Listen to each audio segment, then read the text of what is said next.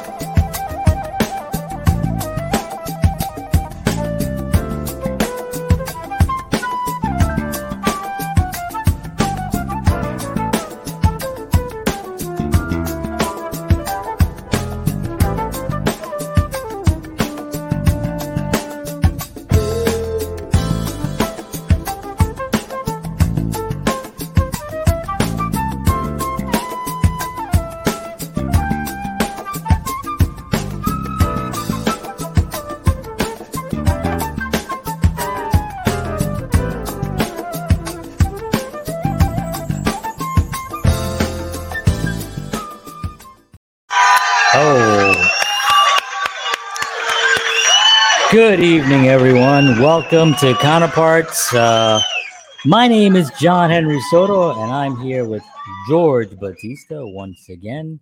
And uh, very excited. That was uh, the Doc, Doc Watson with his uh, new track.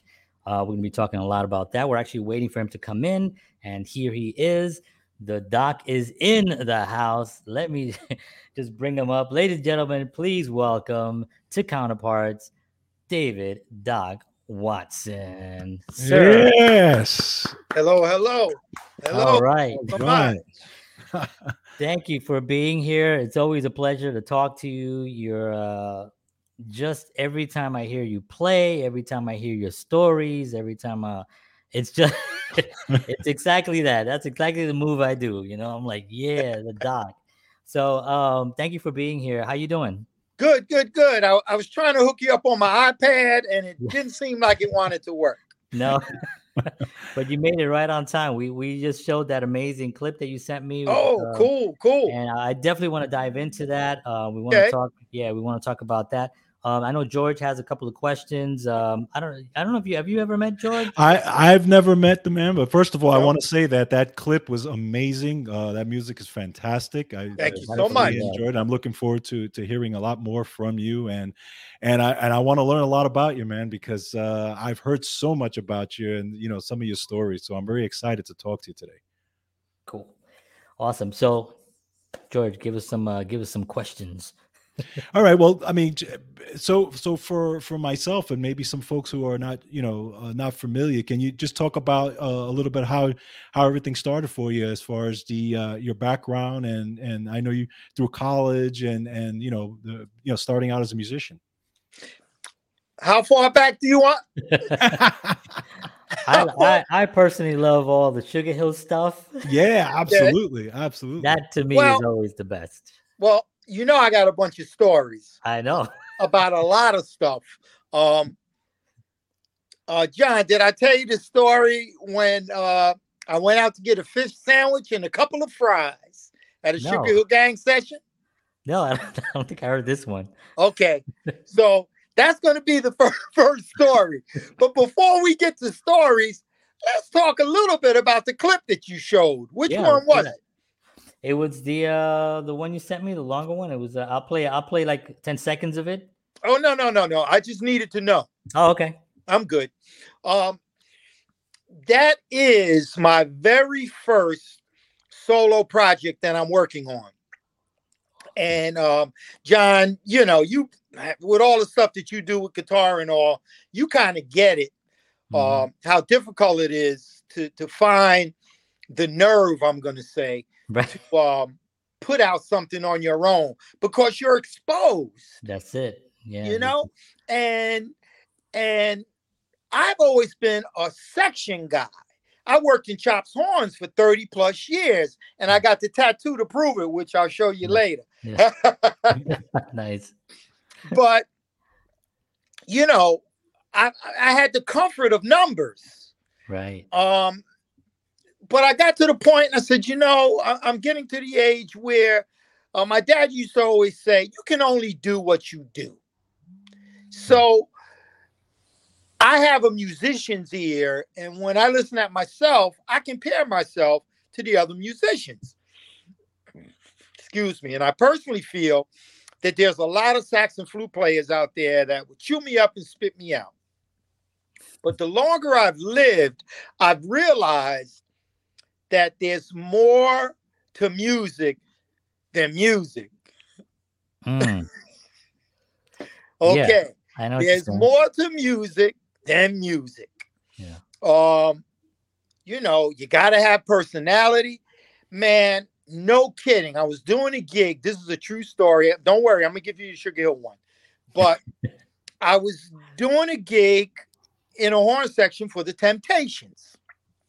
And we were in Atlantic City. And the alto player sitting next to me, man, this dude was nasty all over the horn stuff. So he gave me his record. He had a record. Okay. I looked at the cover. And he looked like an accountant that was on his way to lunch. You know? I said, what the fuck? What the mess? So took the record home, put it on. The album was great. Hmm. But his whole presentation yeah. was, wasn't happening. You right, know? Right. Now, I sent you, I think, a picture of me sitting in a chair with all my horns. Mm-hmm. Right? Now, the reason I did that was because... Yeah, there you go. My first single, um, I thought should represent me because I have so much going on. Right. My other songs, I will bring in my other guys because uh, regardless what people say, don't believe it. I'm not a diva. No, I'm not, not a diva. So the articles were not true? Wait, wait, wait a minute. Can we beam this guy up? Because he's giving me a hard time already. Um, so um, I have um, on, on my next song, I got a killing trumpet solo, Freddie Hendrix. Terrible. I mean, he's just a nasty jazz guy. If you Google him, you'll see. He's been in Chops for many years. Um, he's playing some solos. Uh, Uh, Daryl Dixon, my partner in crime for thirty plus years, he's going to be playing some. A lot of guys are going to play on my stuff, but I figured the first single should be me. And if you notice, I'm sitting in a chair with all the horns around me. And if you notice in the beginning of the video, I'm playing all the horn parts. Yeah. Right. Except for the trumpet, because I, yeah. I, I don't mess with brass. I mean, brass kick ass, trust yeah. me. But, uh, I'm not a brass guy. And I brought in Joe Romano, who's uh, been a, a member of Chops for twenty plus years. Mm. Um, so it was just he and I, two horn players. We did the whole session. In the beginning, you see the keyboard's hands yeah. uh, and the bass player. You see very little of them. The keyboard player wrote the rhythm track. The bass player got his track, wiped it down, just kept his keyboard because Skip Adams is the guy that wrote it. Mm-hmm. And he had maybe seven or eight different keyboards, uh, two basses, three guitars. He's one of these guys that's got a fertile brain, yeah. and he just puts everything on his tracks. Now, um, the bass, the bass player, Hubert Ease the fourth, he plays bass and drums, and he's a simplistic kind of guy. So he took all of that stuff off. And just had the piano. He re-recorded the bass, drums, and he put his own fake guitar on there. And when I heard it, I was like, man, that kind of sounds like something Marvin Gaye would do. Um, I had already cut the horns for Skip, you know, two years ago. And the song was going to be entitled, It's a Brand New Day. Mm-hmm. So not only did I change the song, but I also, uh, you know, change the name of the song because it's a tribute to Marvin. I figured Marvin Gaye, Marvin Stay. See what I'm mm-hmm. saying? Yeah, yeah. It's it's still all about marketing and all yeah. about little little things yeah. to catch people's ears. That's right. So, um, so that's kind of kind of how that happened. I I shot the beginning of the video was in my old apartment, was in my old home in Bayonne. Mm. Then okay. we used Hudson County Park, and then we used Broadway. So yeah. I used three areas, a couple costume changes, and um, Shamad, who did my video, he brought in a drone on some shots. I saw that. Yeah, it's kind of slick. And now, uh, this cat Nico, which you didn't hear, is uh, a friend of mine that I worked in a wedding band with, and he's a rapper. And oh. he's an Italian cat, and on the gig, we used to do uh, um, a Sugar Hill Gang song, and he would go out in the audience and what do they call it, freelance, or just yeah, freestyle. Freestyle, that's mm-hmm. the word. He would just freestyle. He would talk about girls' dresses, the tie a guy had on. I mean, he would just make it up on the spot, and I was like, man, this guy's amazing. Imagine what he could do if I gave him a hook. So that's what I did. I gave him the hook, Marvin Stay, told him it was about Marvin Gaye, tribute to Marvin Gaye. So he put a rap on it. Now, me wanting to be a smooth jazz player, uh, my smooth jazz people said, Dave, they're not going to play it with that rap on there. Mm-hmm. So I'm going to have two versions, John. I'm going to have yeah. the smooth jazz version, and I'm going to have the college station other folks version. Oh, there you go. Nice. Nice. Yeah. Again, that's actually part of the marketing. You know, I mean, you're thinking that way because that's, you got to hit it from all angles. You know what I mean? Um, I wanted to ask you because, you know, marketing was a, was probably different back in the days mm-hmm. um, compared to what it is now. It seems like it's more like the artist has to take more responsibility yeah. themselves now. Where in the, in the old days, you sign a deal and somebody just kind of does whatever they do in behind the scenes. Right. Um, what What are your thoughts on that? Do you think that's a better way of doing it, that the artist has to now have well, another part of them? It depends. It depends on who you ask, and it depends on the experience you've had with record labels. Yeah. That's um, I know Alicia Keys, when she first got out there, they didn't want to put out her music. They wanted to mold her into somebody else. Oh, um, Patrice Rushen, prolific, prolific keyboard player, singer, and songwriter. Um, record label wanted to do that to her. They wanted to change change girlfriend up. Um, I had a deal with Atlantic, with Chops Horns. And because we didn't come through the R and B department, we got discovered by Jason Flom, who's a heavy metal guy who signed Twisted Sister. Okay. Mm. What was he doing at our showcase? Yeah. I don't know. Me either. I think he might have had some bad weed or something and walked, walked in the wrong door. He, he was twisted. Yeah. Boom, boom. Thank you, John. Um, so, but what really happened, he heard Geffen Records was coming in from L A to hear us. So he was curious. Oh, uh, okay. Geffen Records hated us. He loved us. All right. We signed the deal. We go in the studio. We finish the record. Then this young, he was had to be twenty-one or twenty-two at the time with all the long hair. This young punk rock guy or, or heavy metal dude walks into the R and B department and puts the record on their desk and said, ah, this is, you know, an artist that... uh. that, you know, I signed, but it's R and B. So they put the record on, and these guys are saying, holy Hannah, this is better than some of the stuff that we found. Wow. So you know what's going to happen. The president or vice president is going to pull the R and B department into their office and say, yo, how come this young white boy is finding me better black music than you? Right. So... Right. The fix was in, my friends. Head to gonna roll. Yeah, man. They said, we got to squash this record. Because, oh. you know, so this is when I learned about the whole, the marketing game.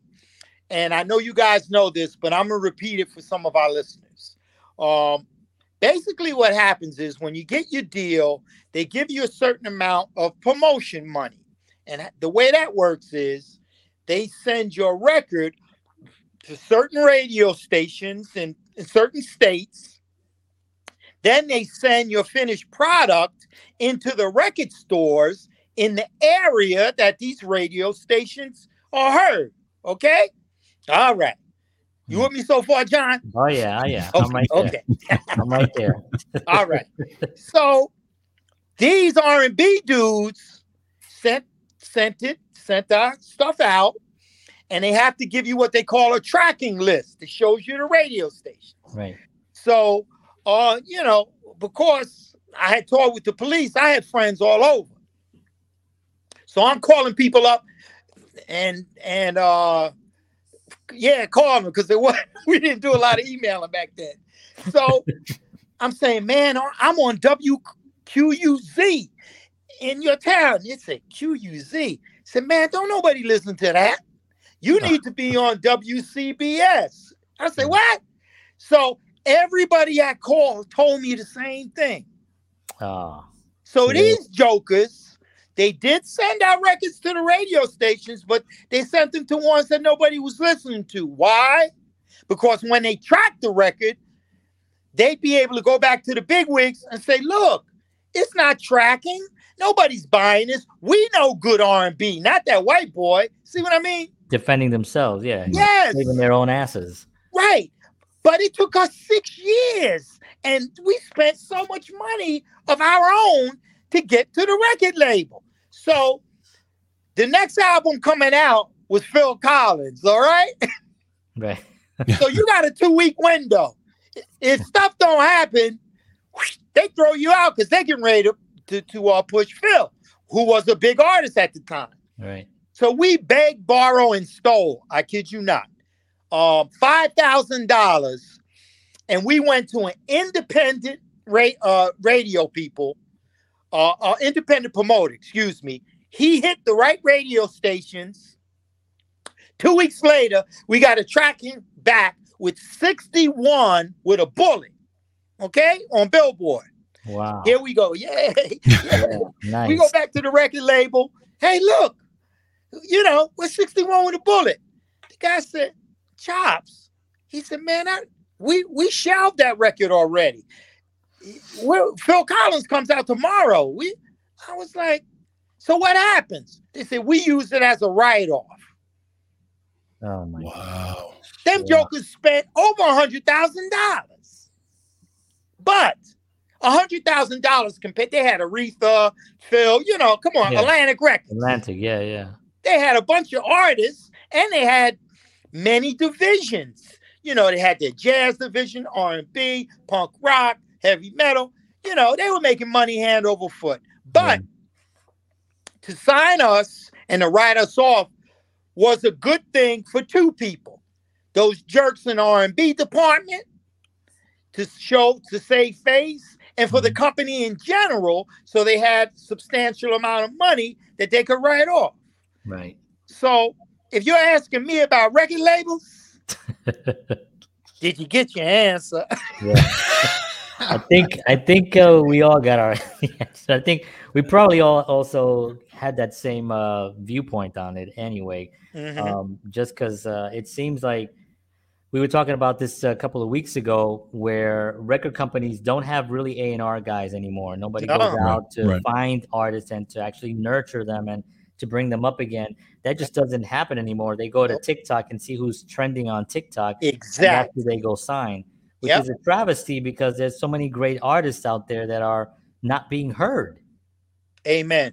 You know what I mean? So, George, you have a question? I know you, you were you wanted to no, no, I mean, it's just I'm blown away by the by the story. I know, I know. I'm, I'm, I'm, I'm, I'm, I'm, and I hope you got some drummer stories for me. I do. Nice, nice. Um, I'm just just curious about, you know, now, you know, doing your own record. I mean, it must be really freeing now when you're doing, because I can imagine you, you know, you all those years working in those sections and working for all these artists, but then all of a sudden now coming out with your own record, it's got to be a completely freeing thing for you, right?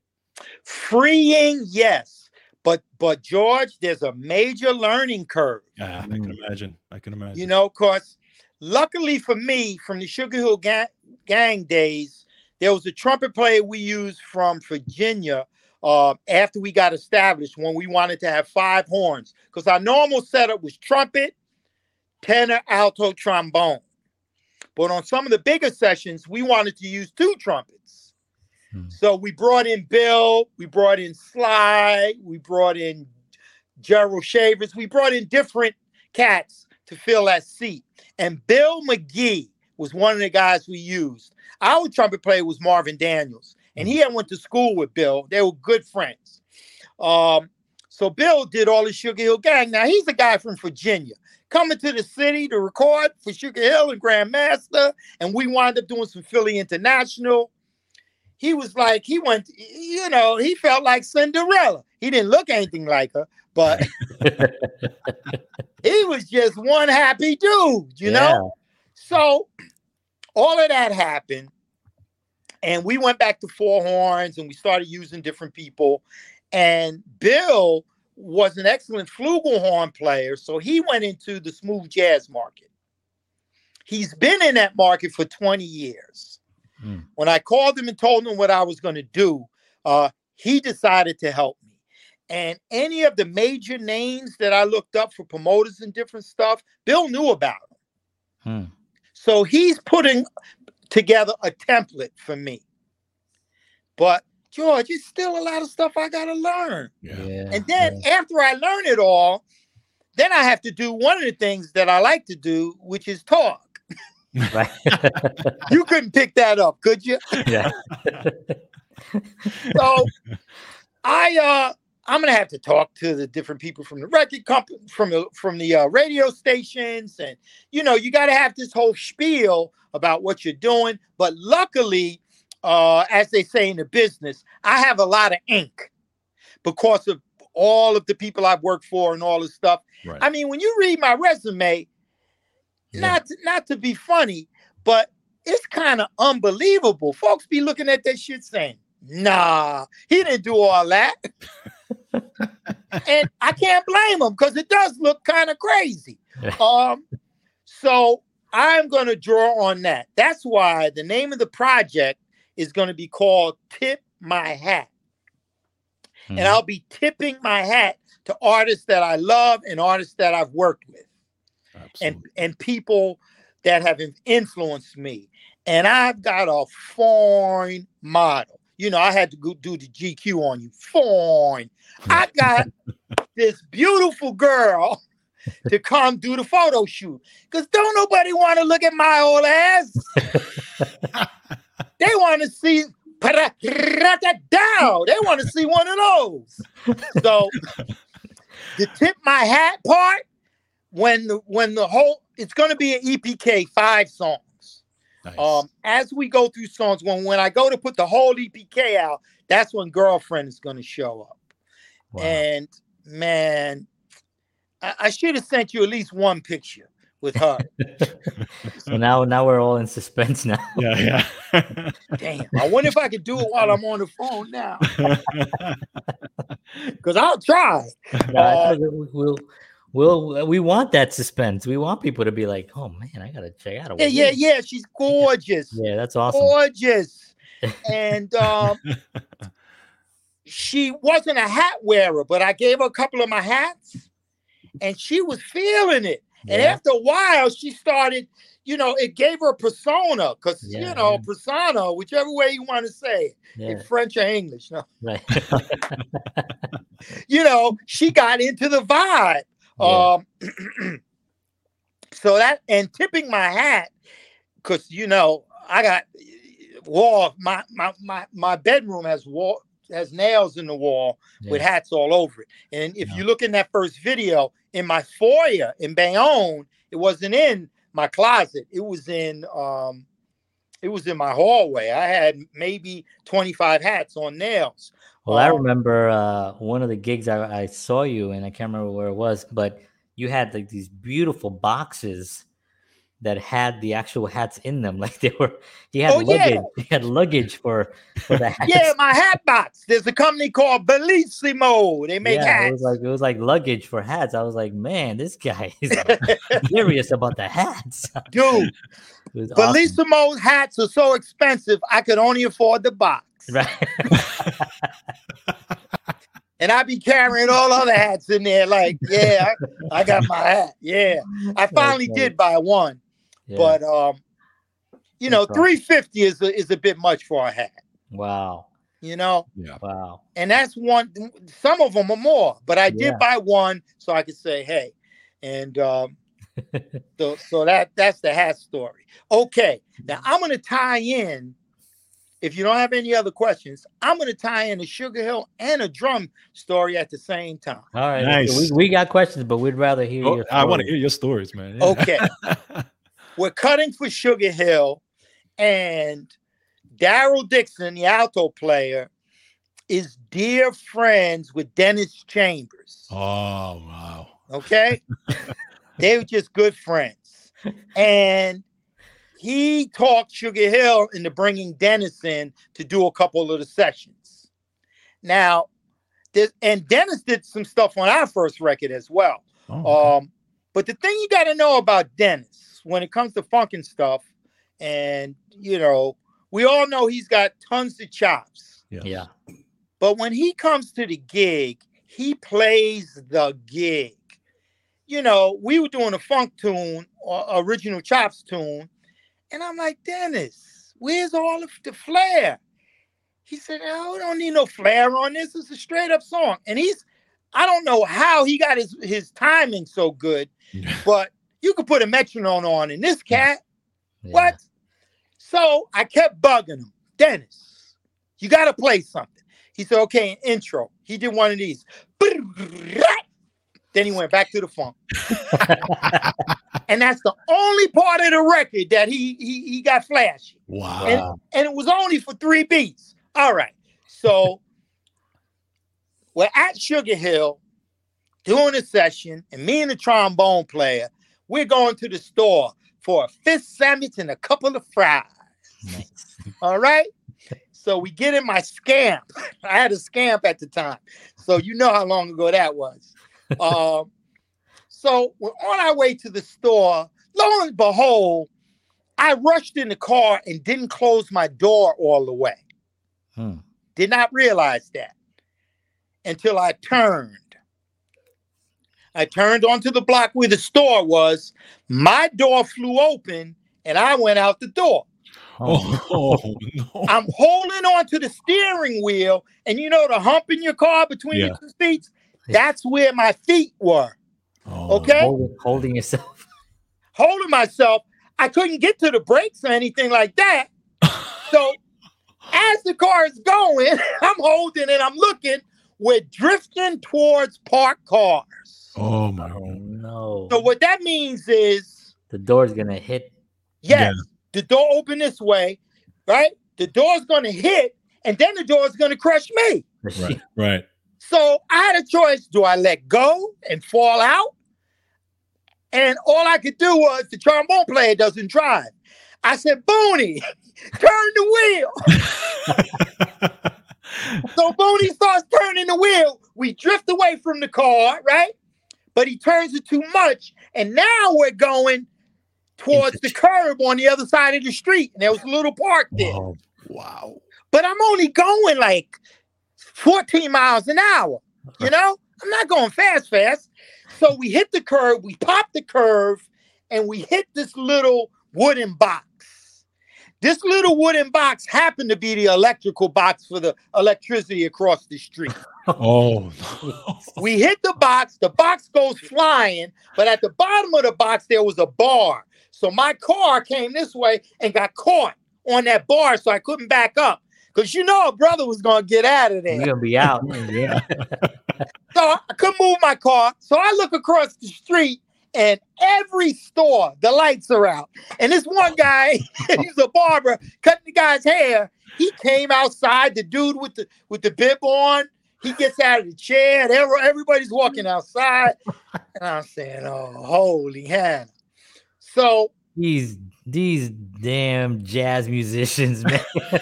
Oh, we were funk guys. Light Come on, Sugar Hill. We was funk. hipping and a hopping. Funk guys. So Booney is in tears once he realized nobody was hurt. Right.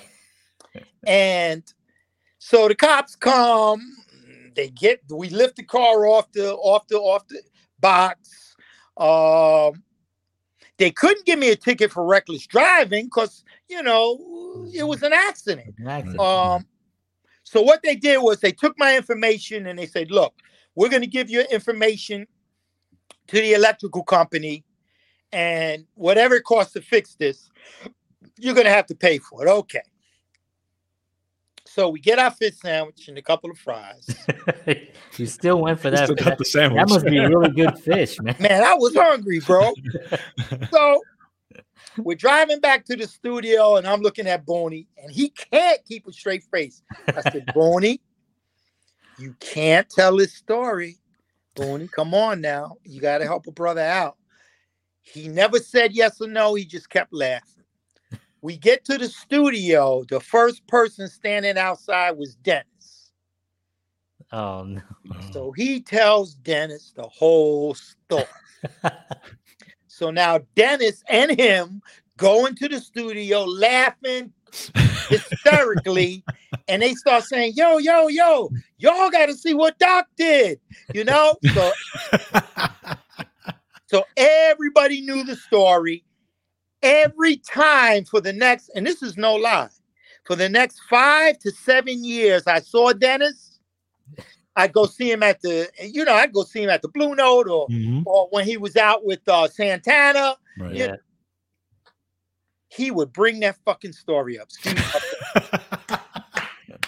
He said, yeah, remember? I said, Dennis, you better be quiet because he likes to smoke cigars on the slide, mm. but his wife hates it. So I said, Dennis, you keep teasing me. I'm gonna tell your wife about those cigars. That's, the, only, that's the only way I could quiet down. Um, but I've never met a more humble guy with so much chops. Yeah, I went to see him at the Uridium, and he broke his sneer head. Right, that Negro played with one hand and his feet, unscrewed the drum head, took it off, went in his bag, got another head, put it on, screwed that shit back on, and, and started hitting it. Pop, pop, pop, pop, pop, pop, pop, till he got it to where it should be, right? Now, if you were not watching this, you wouldn't believe it. You would have never realized. Oh, you never right, right. That it was yeah. that, that nothing happened. Yeah. Yeah. His playing yeah. so good with two feet and and one hand. Last Dennis story. We finished the Chops record and we do some gigs in North Carolina and Virginia. And we play this club that has three rooms that are connected in the middle. But there were different bands in each room, right? Hmm. So we had our little funk crowd. You had a, a, a country and western crowd, and you had a rock band crowd. Now, technically, you couldn't really hear other music too good. You could hear it a little bit, all right? We get to the part where Dennis has a solo. Dennis cleared out those other two rooms. They all, wow, yeah. Wow. Our room was packed. People were like this during his just, solo, just to see the solo. And, yeah, that's the sad part, John. After the solo, the crowd went back to the wherever they were. You're like, no. Like, wait a minute, wait, wait. Hear this horn stuff. Yeah. I was like, man, later for that. Damn. We want to hear that drummer. So that that just shows you, you know.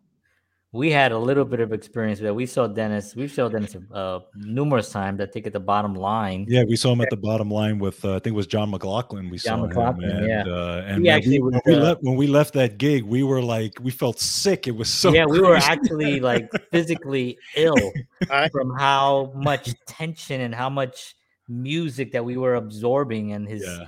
And he did he did something like that once where he was um I think you, George and I were like, what? He was he's playing, he's that's all this crazy going on.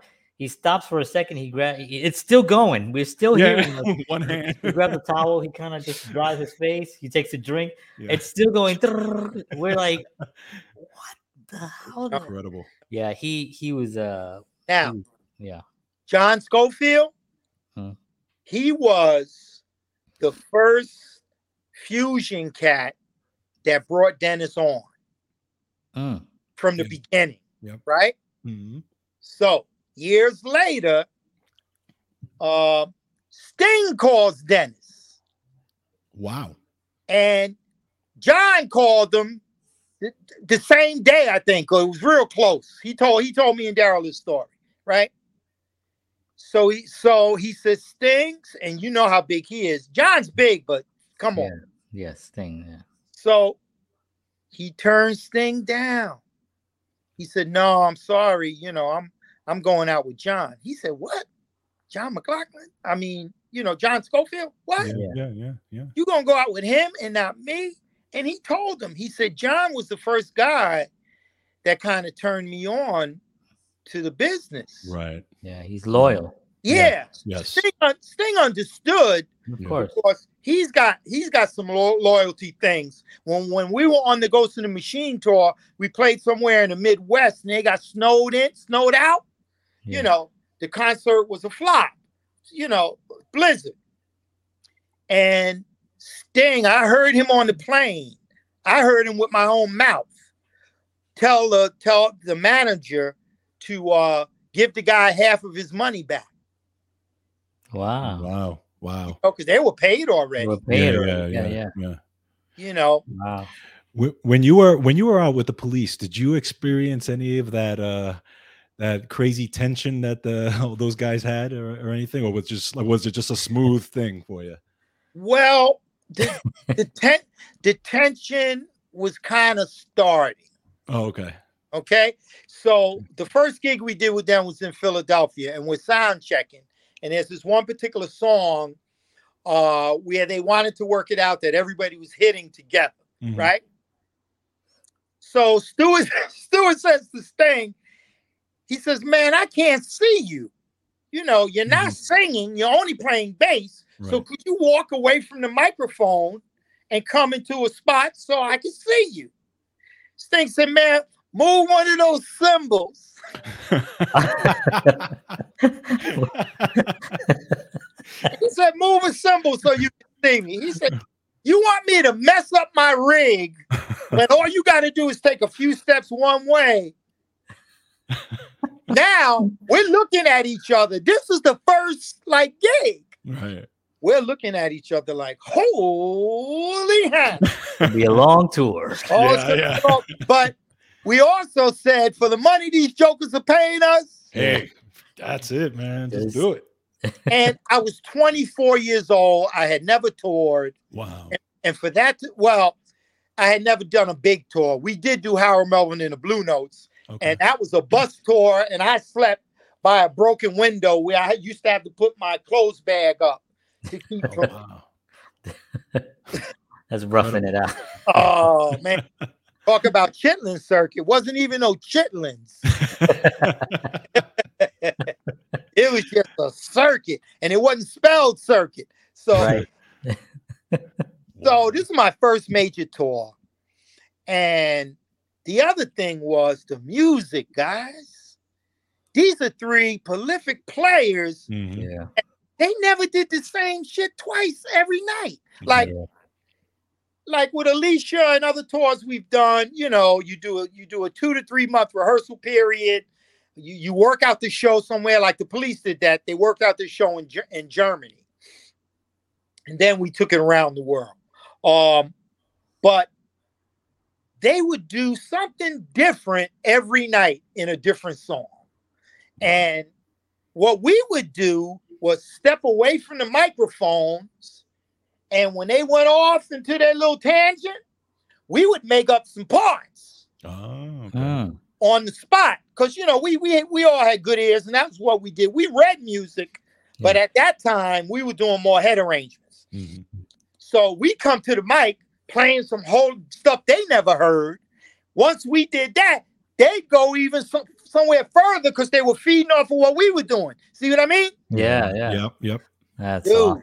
dude. Wow. And Andy Summers, yeah. Nobody at the time was playing those colors like him. Right. Yeah, he's a monster. People, I don't think people even realize how prolific he is as a, yeah. as a chord arranger. Like his chord structures and are very unique. They're and like he, keyboards. Yes. Yeah. And he had this stuff where they all had pedals. He would hit a pedal. He would hit a chord. And he did a pedal like a sustained pedal. And that chord would ring. And then he'd play two other chords after it. And then do a rhythm thing over that. Wow. And it sounded like three dudes. Right. Wow. Then we got Stewart that had a delay on his bass drum. Boom, boom, boom, boom, boom, boom. And he knew where that delay was. Yeah. So he could double up and do things where it sounded like he had two pedals. Oh, wow. Now, Dennis could do that shit without delay. That's well, true. Yeah. That's true. Very true. He got one leg. But Stewart used it in a way. And another thing people don't know about Stewart was he never had a drum lesson. So mm. all of those crashes, awkward sounding fills that he did was just him. Just yeah. him, yeah. yeah. And a lot of folks started copying that style. Right. Yep. Yeah. Exactly. You yeah. know, imagine having people copy you like that. Like you originate something. And, yeah. and Andy too. Uh, yeah. And you got to give Sting his credit because he wrote he wrote all the songs. And that dude gave up thirty percent of his songwriting royalties. From the wow. yeah, for uh yeah. yeah. to give to the yeah. guy. Right. Yeah. Right think- stuff. He didn't have to do that. If no. that was Madonna, they wouldn't have got jack. True. True, but but I also have to think that Sting understands, uh, and I've seen interviews with him. I don't know Sting, obviously, but I, I, I've seen interviews where it seems like he understands that the guys that are around him really make what he's doing so much better. Exactly. And those so- those songs, the Police songs, are you're not who sounds like the Police? Nobody, right? Nobody sounds like those guys, and it was because it was those particular three guys. I think you know he probably wouldn't have done it. Madonna can't do it because I don't think Madonna has her own. You know, she created yeah. a pop kind of a. Yeah, but still, she's cold-blooded, you know? I, hey, I, I I know from experience because her first hit, Holiday, mm-hmm. that was written by a group called Pure Energy from East Orange. Oh, really? Okay. Their lead singer, girl, Lisa, took her in the studio and showed her how to sing the song, okay? Oh, man, wow. I didn't know that. I didn't know that either. Now, they got paid. They wound up building a studio. They, you know, yeah, they yeah. used that money wisely. She, that was one of the last songs she did a video on because she didn't have the rights. And mm-hmm. when the next album came out, she didn't give them a shot. Wouldn't take any of their material. Really? But now she's this huge superstar, so yeah. she can get material from anybody. That was right. wrong. She should have right. taken one of their songs. Now, in retrospect, look at the Police. You know they got a reggae influence, right? Yes, yeah, right, absolutely. absolutely. You guys know, George, where it came from? Hmm. I'm here. John, I'm putting you under the gun, too. I would just say Bob Marley. ah, good guess, but no.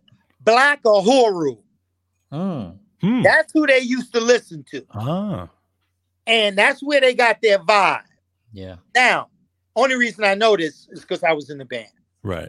And what they did was when they got to the States, they brought Black Uhuru to the States for their very first time to open for them. Oh, wow. That was their payback. Right. Amazing. And Black Uhuru, because of that, blew up. Yeah.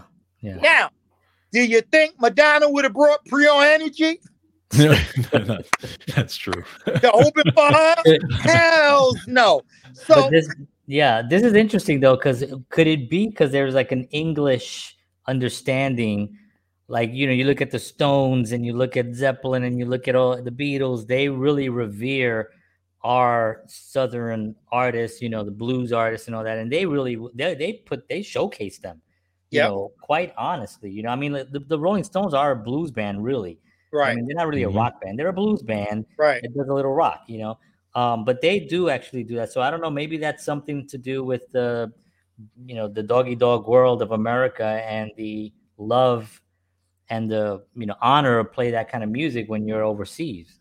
Well, I got to tell you, we did a record last year, which we're going to re-release. Um, we're really two years ago, but we're going to re-release it. Uh, Chops and Soul. Huh. And the, the leader singer was uh, Joe Parisian from Canada. And we nicknamed him Soul Joe, right? So that's where the Chops and Soul came from. Everybody mm. called him Soul because mm. he was the funkiest singing white boy you ever met. Nice. Now, he had mad respect for us. It's because he came from Canada. People mm. from other countries, they listen to what we do, and it's a whole nother thing. Even with the Police, they specifically told the cats, we want a Black Horn section. We want that James Brown vibe. We want right, right, right, right. And the guy that introduced us to them, he had white horn players that tried to get the gig. So that's not what they wanted. So, you know, and I agree with you, John. I but I don't think it's just England. I think it's yeah, it's over anyone anywhere else. anywhere else. Anywhere else, yeah. Let me let me ask you. I'm just curious. Well, what was the most challenging gig you ever did? The most challenging. Well, you just talked about being at a on a bus with no window. Well, yeah, I, but I'm, I'm talking about music, musically on actually, you know, on a tour well, or something, there, or, or even in a yeah. session where it was like so challenging. It was, you, you know. Well, you're gonna laugh when I tell you this. Um, my high school put together an alumni band. And some of the guys that picked some of the songs, man, let me tell you, they, they, they said, "Oh, don't worry, Doc, you'll be, you'll, you'll be okay." I said, "Yeah, okay." I said, "Well, you know, just for some, just send me some of the stuff. Let me see it." Two weeks beforehand, they sent me three songs. I practiced those songs thirty minutes a day, every day until the concert time. Just to be, because it kind of featured me in some spots. Yeah. Just to be able to keep up. And I wasn't getting paid. Wow. So that was one of the most challenging things I have to say I've done. Now, uh, the Police gig was the easiest gig I did, ever yeah. did. Right. And it was the the financially it was the bet the better paying gig. Oh yeah. So in general, and John, I think you'll vouch for this. Usually, the, the less you make, the harder the gig. yeah. The more the more you make, you know. I mean, I, I just did a birthday party for a guy, you know, because I do weddings and stuff like that, and I do a karaoke thing. And um, we did a thirty-minute set. D J went for thirty minutes. We came back. We did another thirty minutes, and we were out. Yeah. And he paid me the same amount that I, I would get for a four-hour job. You mm. know, wow. so yeah. Yeah. It, it it really it really um it really changes now. Um, when it comes to arrangements, um. My partner, Daryl Dixon, he writes some crazy stuff because he was a drummer. So right. he's very syncopated. Um, and I've done a bunch of really difficult sessions, hmm. you know, recording sessions hmm. for unknown people. And uh, lately, what have you been doing lately, Dave? Oh, uh, lately I've been working, believe it or not, for Tracy Morgan. Really? Wow. Tra- Tracy can sing. Wow. Really? I, I didn't know that. Idea. Now, see, see, that's why that's why you guys got me here. Yeah, that's true. Tracy likes old seventies R and B. Oh. Like, it's a thin line between love and hate. Great song. Yeah. He did a version of that. And he likes to copy everything on the record. Uh, something to da, something to da, something to baby. What's the name of this one? I'm saying, I can't think of baby. Man, I can't think of the, the name of the song. Mm. And I'm back together again. Back together again. Thank you. Okay. Thank you. He redid that. So, um, he came to me through a recommendation to do strings and horns for all of his stuff, right? Mm. Now, my wife's a violinist. So, you know, I handed the first song off. and, but I watched what she was doing, but she did the arrangement. Um, okay, second song came up. She said, man, I'm too busy for this. I can't I can't be doing your work. Get in there, Doc. Yeah, she said, don't worry, you could do this. I'm like, oh, okay. It took me eight times longer to do than she would have done. Right. Right. But I did. Song number one, song number two, song number three. I've done in the past three years fourteen songs for him. Wow, really? And is this something that he's putting out, or just he's just got it in the shelf? He's listening. He, he just shares it with friends. Yep, he shares it with friends, and he he did it because it's something he enjoys. Yeah. Look at that. Now imagine having cool. enough money to be able to do that. Right. right yeah. Right. Oh, yeah. Definitely. That's so cool. I had no idea that he even sung. Me either. And when they sent me the first song after we did the music, they sent me the finished thing with his vocal. I did not believe it. Really? Wow. I said, nah, that ain't Tracy. And then at one point he went, well, well, well. And I was like, oh, snap. That yeah. is Tracy. Here, and he said, here we go, y'all. Here we go. And then he was talking. So and you hear him and you hear that voice. That's yeah. very distinctive. Yeah. Wow, so, that's so cool. And, so, yeah. Yeah, so that's one of the things I've been doing since the pandemic. Uh, pandemic, I mean, it is it, it is a damn damn it. Oh no! Yeah, yeah, yeah. Uh, I uh, got my my little home studio up and running three months before we got shut down, right? Mm. And it saved my life. I tell you, man, God is God is good, because anytime I get in a situation and I start doing something that I really didn't plan on doing, it turns out that I needed to do that. Mm, right. Yeah. Yep. Because if I didn't put the studio together, and I would have waited till after the pandemic, I, they, you know, I would have lost work. So yeah. folks started calling me, and because we could do everything at home. Yeah. Um. So that kind of saved me. And a similar situation happened when I was touring with Alicia. Uh, we're in China, and she decides she's going to downsize her band. So me and one of the keyboard players got sent home.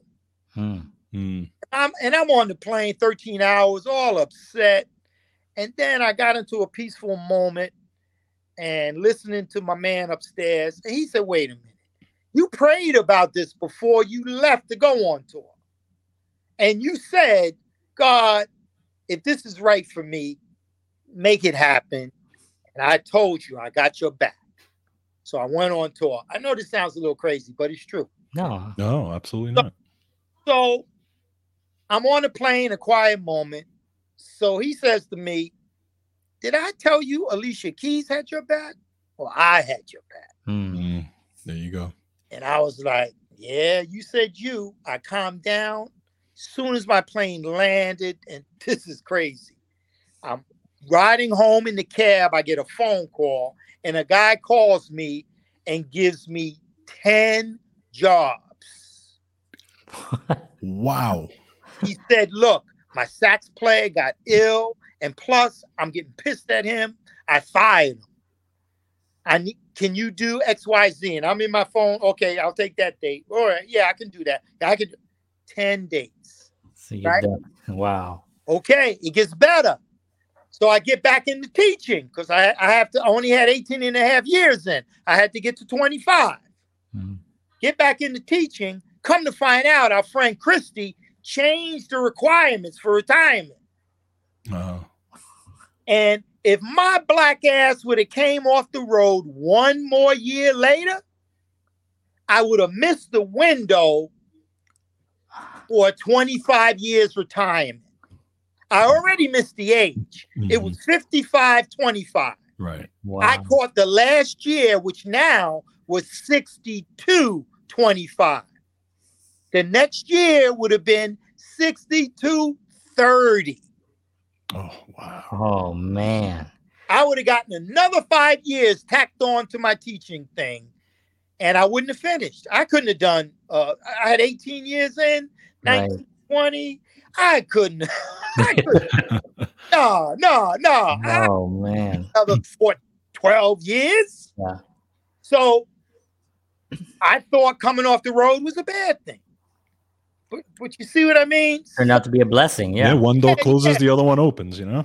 Yeah, so sometimes when something goes wrong, don't look at it in a negative way, because you might be late for something, but if you would have been on time, a truck would have hit your car. You see what I mean? Yeah.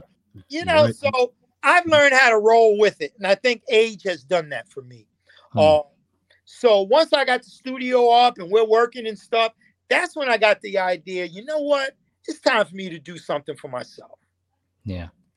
So we're just, uh, can't believe we, we talk, it's like an hour goes by.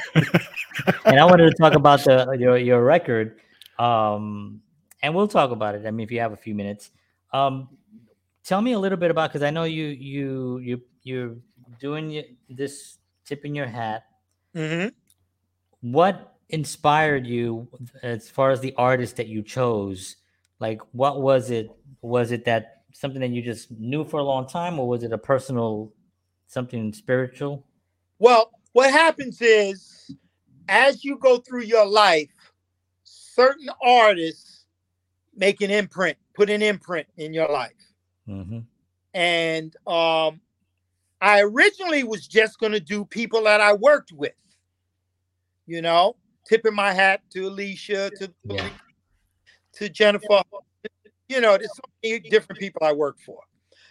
But when this song started developing, it gave me a Marvin Gaye vibe, and no disrespect for any other Motown artist, but he was my favorite. Yeah. Oh, man.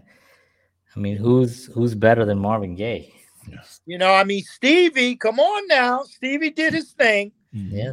I mean, we yeah. can, you know, Ashford and Simpson, we can go through some some sure. folk. Sure. Yeah, Smokey Robinson. Yeah, you know, but uh, Marvin did it for me. Yeah. And coincidentally, I started asking people, like at the barbershop and all, and a lot of the young generation, they don't know who Marvin Gaye is. Ugh. Oh, I know. That's...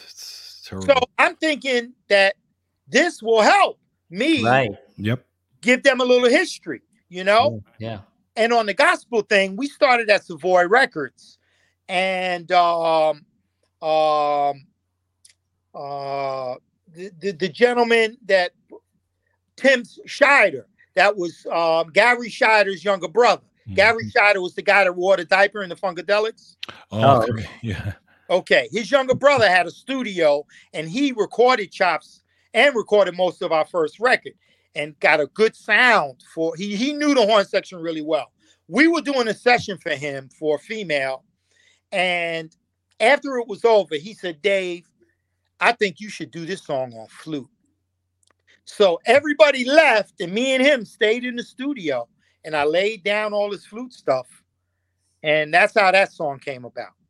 Wow. Wow. Now, the third song is going to be a funk song, and a gentleman by the name of J D Blair from Tennessee. He's from your area now. Cool. J D Blair, he wrote the rhythm track, and you know him because he played drums for Shania Twain. Oh, oh okay. okay. Yeah. And he's worked with Victor Wooten, you know. Oh, wow. Wow. Yeah, yeah, yeah. Yeah, look up J D Blair, B L A I R. J D. Yep, sure. Okay. Absolutely. And he's a devout Christian too. And he Yeah. He helped keep me in line. So, oh, man. Those are the next, those are the first three. Yeah. I'm going to do an Alicia song, which I haven't picked yet. And I'm going to do a Police or Sting song. One wow. of the other. Okay. That's going to be the first five. Wow. Well, we're definitely looking forward That's to exciting. that. And Doc, I mean, what can I say? Every time you come on, it's like we could just sit here and just hear you talk for like hours. The uh, the stories are always great, but they're also like motivational because they have such they have meaning behind them. So they're right. not just stories from the road; they're stories that have a purpose. And like you mentioned, uh, getting those jobs, you know, coming back, and I think it just has to do with the temperament that you have and the viewpoint that you know what, I got music in my life, I got God in my life, I got family, I got. I'm fine no matter what happens. And then right. you're just going to get things, you know, so yeah. that's, that's a beautiful thing. Yeah. And it's funny. ten minutes before I got on this call, I was like, man, what are we going to talk about? An hour later. But look, some, sometimes it's like when you get, when you have a gig and you just improvise and the improvisation is better than anything you could write. Sometimes it just That's works true. out that way, right? Yeah. That's true. That's true. All right, I didn't get to answer a lot of your questions, George. No, so you, no, I, I had a great time. Yeah, it was fantastic, great. man. So you know what that means? That means I'll be black. I mean back. We, we would love to have you on, man. Again, absolutely. You'll be back and black. Can I say that? I don't even know. Yes. I don't get canceled. Yes. I'll be okay. Now, uh, once, you know, I get close to release time, we yeah. can talk. Yes. Absolutely. absolutely. Yeah. You af- Absolutely. I was going to tell you that. Um, Doc, thank you so much. We're going to actually uh, uh, play your track again. We're going to close up the show. Hang out tight real quick, and I will be right with you. But thank you so much for being on. Come back again. Um, we love uh, the track. We love the stories and everything, and you're awesome, man. Thank you so much. Thank you. Oh, my pleasure. Thanks, guys, for inviting yeah. me. Got it. Doc. Wow. Unbelievable, huh? Yeah, what an inspiring, I mean, he's got such, he's not only his story is inspiring, but he's just an inspiring person. He is, know? and his energy too, you know, and I'm, that's what I was talking about. When you have that energy towards life, right, you're just going to exactly. bring in things. Absolutely. It's just the way life works. That's why when you, if you walk around like this, oh man, yeah, no, sucks, man. You know, what do you think you're going to bring in? You know what Absolutely. I mean? But this is, this is how it works. So it's a beautiful thing. And uh, yeah, so thank you everybody for, uh, for uh, tuning in. We're going to play uh, this track by uh, Doc Watson again, and uh, we'll see you all again next week. Take care, everybody. Peace. Wish you